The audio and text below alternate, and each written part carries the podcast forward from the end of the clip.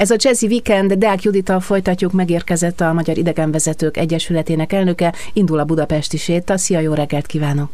Jó reggelt, szia Kata, induljunk. Indulunk, a parlamentről beszélgetünk, és Igen. legutóbb ugye beszélgettünk arról, hogy Kossuth tér, meg korábban Tömő tér volt. Igen. Most de nézem a híradót, tudom is, hogy hát ugye mostanában is van mit ott tömögetni, ki beköltségvetési luka, ki esmi, úgyhogy... Ó, bizony, bizony, bizony.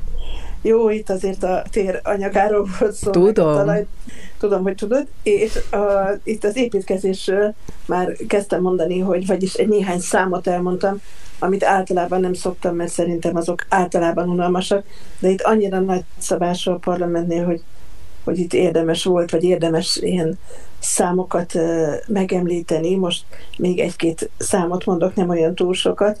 A ház méreteiről már volt szó, és azt még hagyd tegyem hozzá, hogy 40 millió téglát használtak föl a felépítéséhez, fél millió díszkövet, és 40 kg 24 karátos aranyat. És ezen kívül pedig ez olyan, annyiba került ez a parlament építés, az épületnek a teljes költsége, hogy körülbelül egy olyan 30 ezer fős lakosú kisvárost az összes házával, útjával, infrastruktúrájával fel lehetett volna ebből építeni. Úgyhogy e, ez a legdrágább épület, ami valaha épült Magyarországon. Hát sokban van hát, nekünk. Hát sokban van nekünk, így van, de azért világhíres. Tehát szokták mondani, hogy a világ harmadik legnagyobb parlamentje, de az a jó hírem van, hogy a második. Tehát van, a, van ugye London, aztán szokták mondani, hogy a bukaresti parlament ez a második, de azért nem így van, mert a bukaresti parlament épület együttesén belül van minisztériumi épület is, és hogyha a minisztériumi épületeket hozzászámítjuk, akkor valóban az nagyobb, de ha csak a parlamentet veszük, akkor Budapest a világ második legnagyobb parlament épülete, most nem mint hogy ez számítana a szépsége mellett, csak mondom, hogy ezért ez a második tehát, és, és nem a harmadik. És hát ami érdekesség talán, hogy különféle helyeken ülésezett a parlament Pozsonyban rengeteg ideig, de aztán amikor Pestre jöttek, akkor is darabig a Pesti Vikadóban, Nemzeti Múzeumban az egyik ház, a másik ház a mostani olasz intézetben, a Brody Sándor utcában, akkor volt fönt a várban is egy, azért hívják Országház utcának például az egyik utcát, mert ott volt egy darabig szintén üléseket tartottak, a felsőháznak voltak ott parlamenti kihelyezett ülései, úgyhogy valóban nagyon régi terv volt már ez, és jogos, hogy legyen már végre egy, az országháznak egy saját épülete, és aztán lett is amit múltkor már megbeszéltünk, nem akarok ismételgetni, meg pláne évszámokat nem, de 85-től építették, és hogy is mondjam, a, amíg a kalendáriumhoz is tartozik, hogy a mai kalendáriumhoz, hogy 1902. októberében 8-án volt az, hogy átadták a Stendimre által tervezett operaházat 120 éve, tehát 1902. október 8-a, de akkor még azért külső díszítése, külső dekorációkat nem fejezték be teljesen, de az épület átadása az meg volt. 1902, tehát akkor az hajszál pontosan október 8-a van, pontosan, 120 évvel igen, ezelőtt. Pont, pont 120 éve, igen, igen. És akkor még egy kicsikét így csili meg még egy kis, egy kis szobrocska, meg különféle egyebek, úgyhogy igazából 1904-ben fejezték be, ami nagyon jó ahhoz képest, hogy 1896-ra tervezték, ugye a millenniumra kellett volna átadni, és hát ezt, hogy a millenniumra kellett volna átadni, mutatja például többek között az is, hogy a kupolának a magassága, tehát a külső magasság 96 méter, ugye, hogy ez 1896 legyen benne, illetve ha a Kossuth térről mennél föl, ha nyitva lenne az az ajtó, azon a kapun keresztül a díszlépcsőházon, föl a kupola teremig, akkor 96 lépcsőn mennél föl. Tehát ez direkt így, igen, ez direkt így tervezték, hogy ez, ez meglegyen. Úgyhogy 1896 helyett 1902 a hivatalos, 1904 a nem hivatalos, hát van olyan ház, tudjuk, ilyen nagy drága házak és hát központi intézmények, amit többször is átadtak. Ezt először 1896-ban ugye volt ott a ünnepélyes megnyitója a millennium ünnepségeknek, aztán, amikor még nem volt kész 1902-ben átadták, majd átadták megint 1904-ben. Tehát így is nagyon jó, és hát gyönyörűséges ez a mi parlamentünk, úgyhogy érdemes bemenni és megnézni azokat a csodákat. Rengeteg látogató jön, és hát meg is nézi a parlamentet, külföldiek, belföldiek egyaránt. Van most olyan vezetés, ami ahogy én szoktam mondani, hogy bioidegen vezetővel, vagyis egy ilyen ember. Tehát, hogy az ott megy is beszél, tehát olyan, mint egy ember, mert hogy egy ember, és van olyan, hogy füleses, és akkor olyan nyelvet, amit igényelt a kedves látogató, betesznek a fülébe, adnak neki ilyen, tudod, ilyen audiogágy van, és akkor igen, igen. Azzal, azzal tud körbe menni. Hát nagyon szép, nagyon érdekes, tényleg hát elképesztő. Ami benne van, az a díszlépcsőház, ahol látunk 12 darab svéd gránit oszlopot, ami azért nagyon fontos, mert nem sokkal korábban az angol parlamentnek is, az épülő angol parlamentnek is ajándékoztak a svédek gránitoszlopokat, csak nem 12-t, hanem 8-at, tehát BBB, mi négyel többet kaptunk, és ezt mindig el kell mondani, és mindig mindenki elmondja, hogy miért nem tudom, de örüljünk neki. Hát ugye legalább egy valami, amiben lepipáljuk a svédeket, úgyhogy ez nagyon jó. Hát vagyis az angolokat, az angol parlamentet. Folytatjuk a beszélgetést és a budapesti sétát Deák Judittal néhány perc múlva. Ez a Jazzy Weekend, tartsanak velünk! A Jazzy Weekendben beszélgető társam Deák Judit, a Magyar Idegenvezetők Egyesületének elnöke. Mai témánk a parlament, most már az épület belsejében vagyunk, itt folytatjuk a sétát.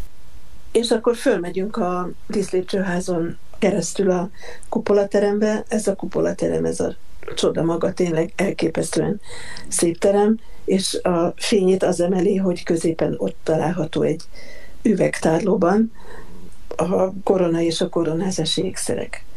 És a koronázási ékszerek a korona mellett a jogar, az országalma és a kard és ezeknek a korát, ha összeadnánk, nem jön neki nagyon nagy szám, ugyanis ezek iszonyú régiek, tehát a koronával persze mai napig vita van, meg a koronáról vita van, így a Szent Korona tantól kezdve, amit inkább most ne részletezzünk, mindenféle egyéb dolgok felmerültek.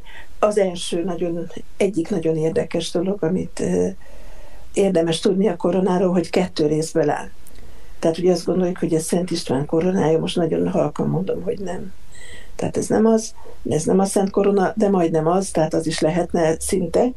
Az alsó része a görög korona, ezt tudjuk pontosan, hogy Bizáncból származik 1083-ból, tehát ez tuti fix. De a felső része a latin korona, annak nem tudjuk a pontos idejét, illetve néhány tudós esküszik erre vagy arra.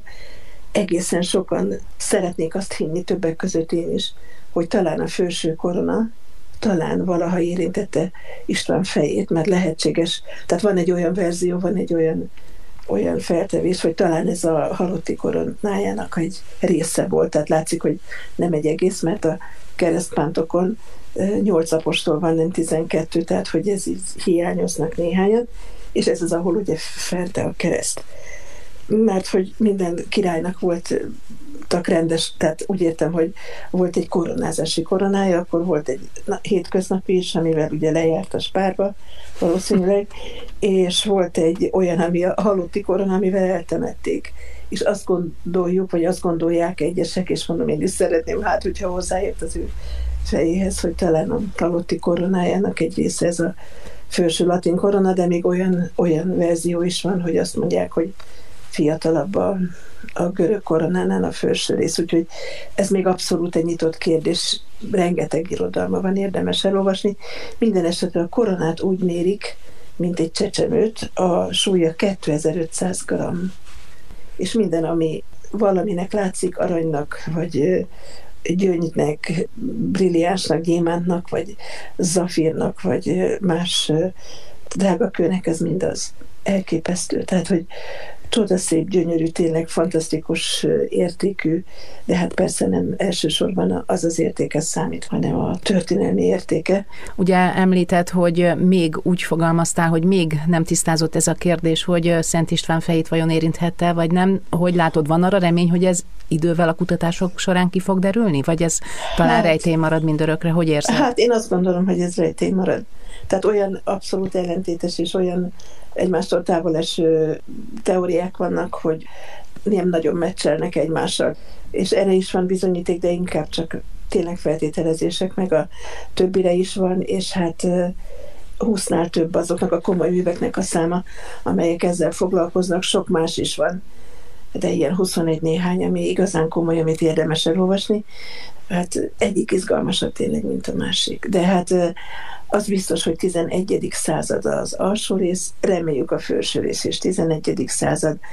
Nem tudom, ez nem a Szent Korona, de hát mondhatjuk azért, hogy ez a Szent Korona, ezt a, szoktuk a turistáknak, és így is, így is úgy is szoktuk mondani, de de ez nem az. De minden esetre egy közel ezer éves koronáról beszélünk. Hát igen, a 21. századból nézve most 11 vagy 12 ebből a szempontból elég régen van. Tehát, hogy igen. szinte mindegy. A koronázási ékszerekről már beszélgettünk is, meg fogunk is, tehát mindig sok újdonságot hallunk. Én nekem kedvencem a palást, de most... Én nekem is, igen. és egyébként lehet, hogy miattad meg a meg amit hallottam róla annak kapcsán az, de, és várom, hogy már újra ott tartsunk, most viszont az idő az azt diktálja nekünk, hogy lapozunk el egyet, illetve bele a kalendáriumba lépünk, és tehát október 8-a van ma. Igen, igen, október 8-a van ma, és egy kicsit ha szabad, akkor egy-két napot visszamennék, mert a közeli napokban volt hatodika, ugye október 6 az aradi vértanoknak a napja, amikor Aradon a forradalom és a szabadságharc után 12 tábornokot és egy ezredes, tehát 13 tisztet kivégeztek, és ugyanez az időpont volt az október 6-a, amikor Budapesten Batyányi miniszterelnököt szintén kivégezték, csak őt fejbe lőtték, tehát ő neki egy kegyesebb halál jár.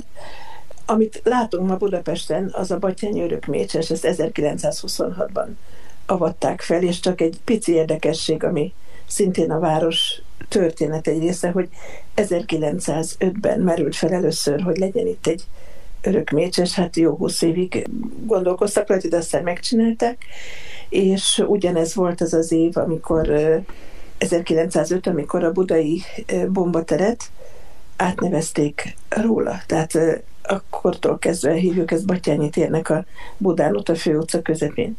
És akkor ide-vissza a Batyányi Örökmécseshez.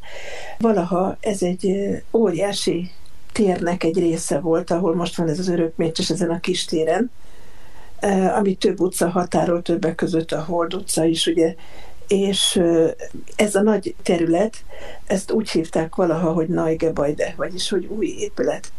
És ez a Habsburgoknak volt egy kasszányája, börtöne, kivégzőhelye, kórháza itt a város közepén, de igazából ez egy igazi erődemonstráció volt, hogy mi itt vagyunk, srácok, és akkor azért lehessen látni, hogy mi itt vagyunk, és Aha. szóval, hogy, hogy tudjátok, hol a helyetek.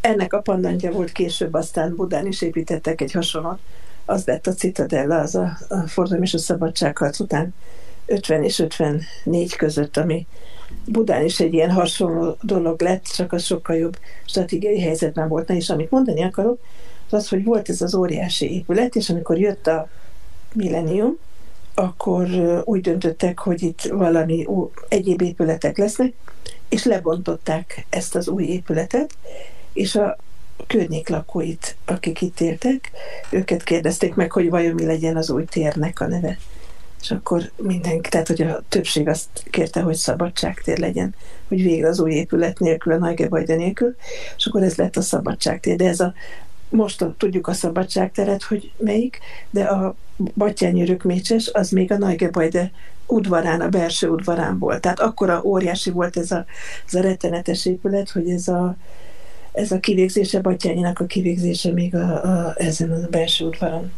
mhm. történt. Szóval, hogy igen, igen. Judit, most megállunk egy picit, zenét hallgatunk a Jazzy Weekendben, jön a Sári Szabos Projekt, Zolbert és Varga Tivadar közöse, ez a pohár. Megy tovább a budapesti virtuális városnézés itt a Jazzy Weekendben, velünk van Deák Judit. Évfordulókról beszélgetünk, éppen az aradi vértanúkról és Batyány miniszterelnökről emlékeztünk meg. Tehát, hogy csak ennyit, hogy október 6-ára ugye kell, hogy emlékezzünk, vagy gondoljunk rá. Aztán 8-a azt szokták mondani a magyarok nagyasszonyának az ünnepe, van egy ilyen hagyományunk, hogy Szent István halál előtt, de nem csak akkor, hanem többször is, Szűz Mária oltalmában ajánlotta a koronát és az országot, és ezt így átadták, mint egy ilyen örökséget, mondjuk egy szent örökséget, ha nagy szavakat akarunk használni, nemzedékről nemzedékre, és 1896-ban akkor itt pápa, 12. Leó pápa, még egy külön ünnepet is engedélyezett erre, hogy legyen a magyarok nagyasszonyának egy ünnepe, és egy kicsivel később pedig 10. Pius pápa október 8-ára tette át ezt az ünnepet, és 1980-ban második János Pál ezen a napon szentelte föl, tehát október 8-án a Szent Péter Bazilika templomában az új magyar kápolnát, ami mai napig ott van a magyarok nagyasszonya tiszteletére. Én csak halkan kérdezem azt meg, hogy ugye nagyasszony, vagy a mi nagyasszonyunk, ugye kérdezem, hogy ő azért nem csak a mi nagyasszonyunk, hanem máshol hát is van kultusza, persze, tehát csak, ez igen, olyan, mint igen. Pallas Athéné a görögöknek, hogy Abszolút, abszolút, tehát hogy több helyen is, igen, abszolút, nagyon sok helyen, teljesen igazad van, ezt, ezt több helyen. Tehát, hogy a Szűz Mária nem csak a miénk magyaroké. Hát nem, nem, nem, nem, persze, csak így a magyarok nagyasszonyának nevezzük, vagy kicsit kisajátítottuk ilyen módon, de hát Szűz Mária mindenki más is, és például én pont jó, hogy Pallas Athénét hoztad föl példának, hogy azért Pallas Athéne sem csak a görögöké, mert tudjuk, hogy milyen multifunkció volt a csaj, ugye, mármint ez a istennő, és például én addig, amíg itt nem lettem idegenvezető, nem is tudtam, akkor tanultam meg, hogy Pallas Athéne, mint városok védőszentje, igenis, hogy Európa sok országában számít, és ha fölmegyünk a Várnegyedbe, ott a Szent Háromság térsarkán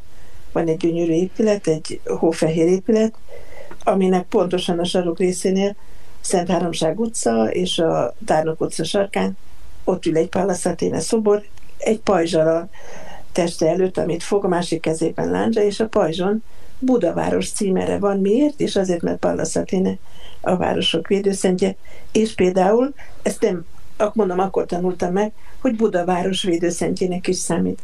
Pallas Athéne. Na, Tehát azért ő is egy nemzetközi, ugye... Hősnő. Hősnő, igen, igen, mindenféle szolgálata van.